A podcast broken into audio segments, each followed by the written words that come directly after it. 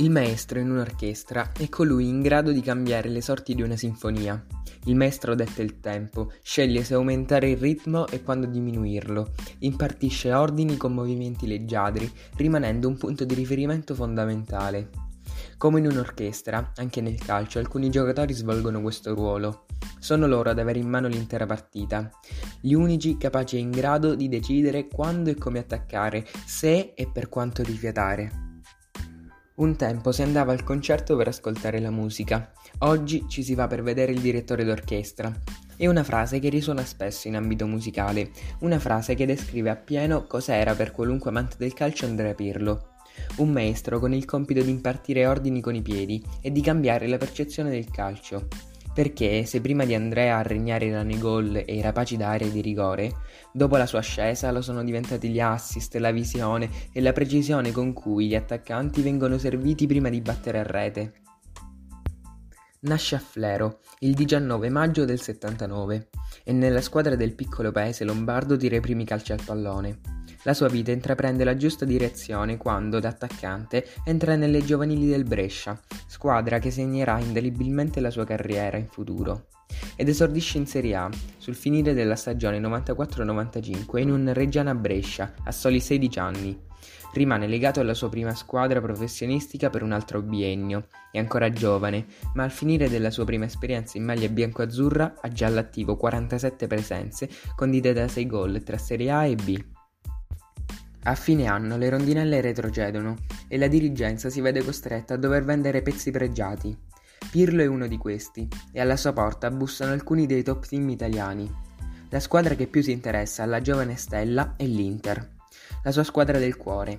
I nerazzurri non vincono in Italia da quasi un decennio e cercano di ricostruire una rosa vincente con gli innesti di Pirlo, Paolo Sosa e Nicola Ventola. Nel corso della prima annata a Milano le cose non vanno per il meglio il presidente Massimo Moratti esonera ben quattro allenatori. Andrea trova poco spazio in campionato, riuscendo però ad esordire per la prima volta nell'Europa che conta. L'annata si chiude con solo 18 presenze, per lo più da subentrato, e l'ex Brescia si vede costretto ad accettare una sistemazione in prestito verso una piazza meno blasonata per cercare minutaggio. La Reggiana, alla sua prima esperienza in A. Gioca un intero campionato da titolare, salta poche partite e porta la Reggiana alla salvezza giocando una stagione da protagonista. Quella per la società di Reggio rimarrà una delle annate più positive della loro storia, condite da un binomio giovane e talentuoso e spensierato, Pirlo Baronio, due teenager capaci di incantare l'Italia intera.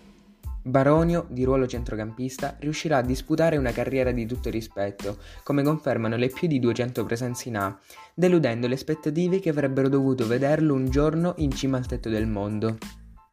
Lì, nel punto più alto, ci arriverà Pirlo, qualche anno più tardi. Un giocatore di indubbia qualità, ma che a poco più di vent'anni alternava giocate maestose a momenti di assenze infiniti, dovuti probabilmente alla ricerca di una posizione adeguata all'interno del rettangolo verde.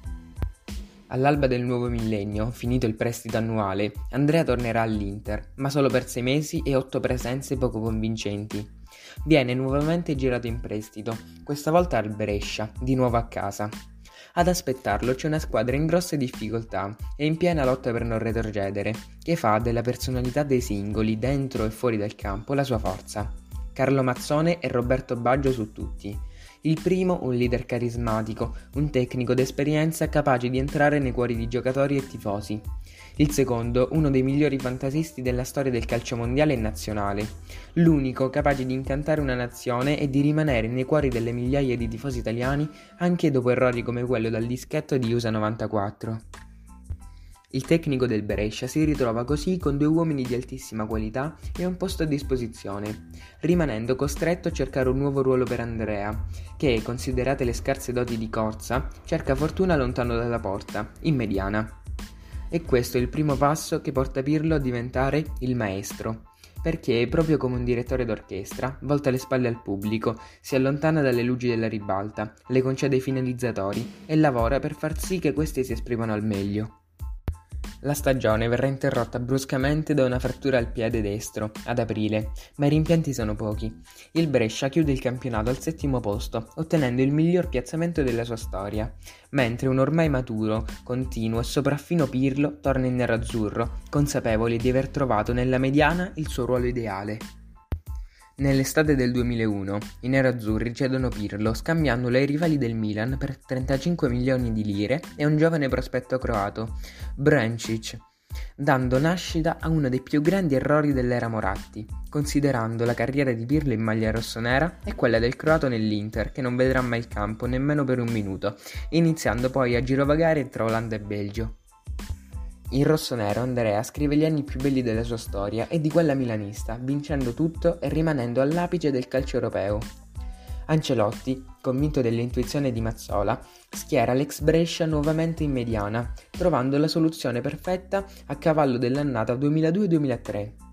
I rossoneri vengono schierati con il modulo ad albero di Natale, il 4-3-2-1, perfetto per conciliare nello stesso 11 campioni del calibro di Seedorf, Rui Costa e lo stesso Pirlo. Il numero 21 viene schierato centralmente tra i tre di centrocampo, ai lati Seedorf e Gattuso a far spallate, correre e riconquistare palloni. All'ex Inter e Brescia il compito di dettare i tempi di gioco, movimenti e servire i compagni grazie ad una tecnica sopraffina e alla visione di gioco del calibro di un campione. I rossoneri vincono e dominano in campo, la solidità difensiva targata Nesta Maldini, la completezza del centrocampo e la freddezza degli attaccanti Inzaghi e Shevchenko distruggono la scena europea portando il Milan alla vittoria della Champions 13 anni dopo l'ultima volta. Pirlo intanto è diventato un professionista dei calci piazzati, batte rigori e punizioni sbagliando rarissime volte. Studia il centrocampista del Lyon Juninho, comprendendone la tecnica e applicandolo sul campo da gioco. In futuro dichiarerà di aver studiato il brasiliano per giorni, riuscendo a capire il vero segreto delle punizioni in bagno, sul cesso. Capisce che la palla va calciata dal basso, magari colpendo la valvola, usando unicamente le prime tre dita del piede, tenendo il corpo eretto, ma leggermente inclinato, e il piede il più rigido possibile, rilasciando un colpo secco. In questo modo la palla si alza, continua a salire, dando la sensazione che sia stata spedita troppo lontano dai pali difesi dal portiere, per poi abbassarsi di colpo e sorprendere l'estremo difensore, facendo sì che questo si ritrovi spettatore passivo della sorte che gli tocca. Delle volte però anche i migliori sbagliano. Succede nella finale di Champions più pazza della storia. La partita che ha ricordato a tutti gli amanti del calcio che il triplice fischio arriva dopo 90 minuti e soprattutto che il pallone è rotondo, gira, gira e solo infine decide dove fermarsi, in quale porta spegnersi. Nel calcio nulla può essere previsto. È in corso l'annata 2004-2005 il Milan lotta per il tricolore per tutta la durata del campionato, perdendo la testa della classifica solo nelle ultime quattro giornate, quando la corsa alla Coppa dalle grandi orecchie si fa ghiotta e l'animo è già proiettato verso le grandi sfide europee. I rossoneri, dopo aver superato agevolmente il girone contro Celtic, Shakhtar e Barcellona, affrontano prima il Manchester United agli ottavi, vincendo andata e ritorno per 1-0, grazie a due gol di Hernan Crespo superano i cugini interisti nei quarti, vincendo 2-0 all'andata e a tavolino al ritorno. Vincono anche una partita sofferta contro gli olandesi del PSV, grazie alla differenza reti e a un gol di Ambrosini al 91esimo, e approdano in finale da favoritissimi. Ad Istanbul affrontano i Reds di Rafa Benitez. Lo spagnolo allena una squadra probabilmente non all'altezza dei colori che rappresenta. Gli inglesi vivono un'annata difficile, sono quinti in Premier e fuori da tutte le coppe nazionali. I rossoneri partono dall'Italia, convinti di essere superiori rispetto all'avversario, rimanendo concentrati e motivati. La partita prende subito una piega positiva per il Milan, che si trova in vantaggio dopo un solo minuto, con il gol di Maldini, ai quali, quasi 40 minuti dopo, segue una doppietta del solito Crespo, si ritorna negli spogliatoi e il risultato parla chiaro, la squadra di Benitez è inferiore ed in difficoltà. Dei minuti di pausa fra un tempo e l'altro di questa finale se ne è parlato tanto. C'è chi parla di una squadra già in festa con bottiglie stappate e cori, chi non va oltre la sola felicità per il risultato maturato e chi, come mister Ancelotti, rinnega qualunque tipo di sorriso. Il secondo tempo è una disfatta senza precedenti. Nel giro di sei miseri minuti qualunque sensazione positiva viene cancellata. Il Milan subisce il primo gol da Steven Gerrard al 54esimo, il secondo due minuti dopo per mano del centrocampista ceco Smeiser e il terzo al sessantesimo da Xabi Alonso. In quei pochi attimi, qualunque lacuna tattica dimostrata dai Reds nei minuti precedenti sembra essere svanita. Sono un'altra squadra, 11 uomini capaci di dominare contro gli stessi che pochi minuti prima festeggiavano con la convinzione di essere sul tetto d'Europa. La partita rimane inchiodata per tutti i tempi regolamentari sul 3-3. Il risultato non cambia neanche ai supplementari. Il Milan non ha più la forza di reagire. La squadra è pietrificata. Si va ai rigori. I tiri dagli 11 metri sono un film dell'orrore. I rossoneri designati sono Serginho, Pirlo, Thomasson, Kakà e Shevchenko. Il primo tira alto. Pirlo non incrocia abbastanza dando la possibilità al Liverpool di portarsi avanti di due gol. Segnano Thomasson e Kakà. Per i Reds sbaglia Rees e segna ancora una volta Smeiser, al quale risponde l'errore di Shevchenko. Il Milan ha perso, era avanti 3-0 ed ha perso. Il calcio è strano. Il più provato dopo questa sconfitta è Andrea. Un risultato troppo doloroso da sopportare, tanto che il centrocampista italiano dichiarerà nella sua autobiografia di aver pensato al ritiro. In quel momento Andrea tocca il punto più basso e doloroso della sua carriera. Tutti sbagliano e dagli errori bisogna trarre il meglio. D'ora in poi si può solo migliorare. Nella stagione successiva tutta l'Italia è stravolta in seguito allo scandalo Calciopoli. Il tempo per pensarci è poco, alle porte c'è un mondiale, Germania 2006. L'Italia di Mr. Lippi non è la favorita, ma è un gruppo solidissimo. 23 convocati capaci di regalare agli italiani una delle estati più belle della storia di una nazione intera. La partita che inaugura il percorso azzurro è quella contro il Ghana e ad aprire le marcature italiane è proprio Pirlo. Sarà lui il maestro di questa nazionale, capace di servire assist e impostare manovre offensive. La cavalcata dell'Italia è una favola, un sogno irraggiungibile diventato realtà. Il girone viene superato con due vittorie e un pareggio, che permettono alla nazionale italiana di passare da prima evitando il Brasile campione in carica. Agli ottavi ad aspettare gli azzurri c'è l'Australia, che si rivela un avversario più ostico del previsto, poi Ucraina e Germania, prima di affrontare la finale. Contro i tedeschi padroni di casa prende vita una delle partite più belle tra nazionali. I primi 90 minuti rimangono bloccati sullo 0-0. Anche i supplementari regalano poche emozioni.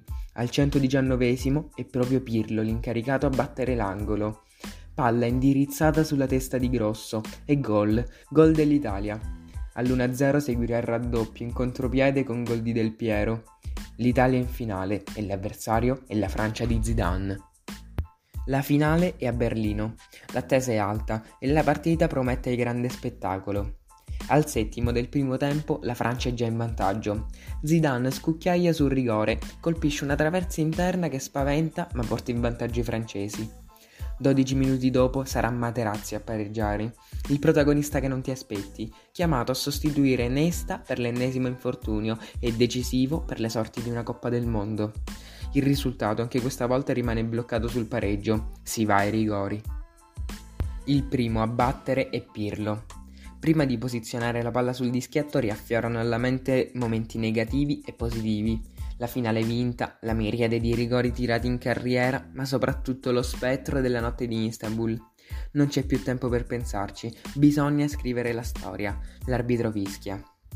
Pirlo segna, dopo di lui Materazzi, Del Piero e infine Grosso. L'Italia è campione, campioni del mondo, per la quarta volta. Andrea può trionfare.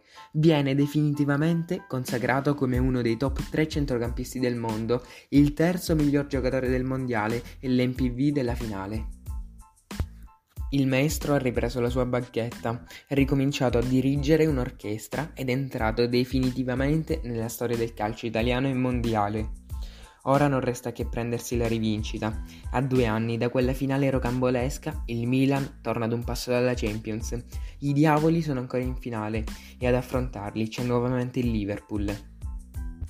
La partita è molto equilibrata, rimarrà bloccata sullo 0-0 per più di 45 minuti, fino a quando Kakà conquista una punizione da posizione invitante. A prendersi la responsabilità del calcio piazzato è, neanche a dirlo, Andrea Pirlo. Sistema la palla con cura, è intenzionato a calciare, probabilmente sopra la barriera, indirizzando la palla sul palo lontano del portiere, come spesso siamo abituati a vedere impatta il pallone che prende una traiettoria che stupisce tutti. È diretto verso il primo palo. Colpisce involontariamente Inzaghi che nel frattempo si stava liberando dalla marchiatura. La palla prende un'altra direzione e si insacca beffando il portiere impotente. Il raddoppio arriverà all'82esimo, ancora con Inzaghi, sempre sul filo del fuorigioco. La partita finisce 2-1 con i gol dei Reds all'89esimo, Gol inutile, se non a spaventare i giocatori e tifosi milanisti, convinti per un attimo che quell'incubo targato Istanbul potesse ripetersi. Il Milan è ancora sul tetto d'Europa e Pirlo si è preso la sua rivincita. Dall'estate del 2008 in poi per Pirlo seguiranno altri trofei, trasferimenti mancati a squadre blasonate come Real o Chelsea e molti, troppi infortuni. E questa la principale ragione dell'addio dal Milan. Le due strade si separano amaramente alle porte della stagione 2011-2012, dopo dieci anni, due Champions, due scudetti, due Supercoppe europee e una Coppa Italia. Agli occhi di tifosi e addetti ai lavori, Pirlo è un centrocampista finito, ormai troppo vecchio per riuscire a sopperire alla sua poca velocità e troppo fragile per continuare una carriera ad alti livelli. La meta designata è quella americana o araba per concludere una carriera, arricchire il portafoglio e fare nuove esperienze di vita. Pirlo non è d'accordo, deve far capire al resto del mondo che è tutto tranne che un giocatore finito. Sposa il progetto Juventus targato Antonio Conte. I bianconeri vengono da annate difficilissimi, nelle quali navigano al centro della classifica. Hanno bisogno di una rivoluzione e di giocatori abituati a vincere come Andrea. Ciò che ne esce da quello che sembra essere un progetto a lungo termine è pura poesia. La Juve torna a trionfare e con lei Pirlo, che, per dare un segnale, all'esordio fornisce due assist ai suoi compagni di squadra Marchisio e Licksteiner, concede gol spettacolari su punizione ai tifosi bianconeri e viene anche premiato come miglior giocatore dell'anno. Vincerà l'anno successivo e quello dopo, concedendosi tra le altre una standing ovation da parte dei tifosi del Real, quella squadra che tanto ha desiderato ai tempi del Milan, ma nella quale non ha mai avuto la possibilità di giocare. Intanto la Juve continua a vincere per anni in Italia, conquistando campionati e Coppa Italia, anche dopo l'addio a sorpresa di Antonio Conte e l'arrivo di Allegri, con il quale l'ex Brescia e Milan aveva avuto problemi nei suoi ultimi anni in rossonero. La carriera europea di Andrea si conclude il 6 giugno 2015 all'Olympia Stadium di Berlino, lo stesso che si era colorato d'azzurro nel 2006, anche e soprattutto grazie a lui.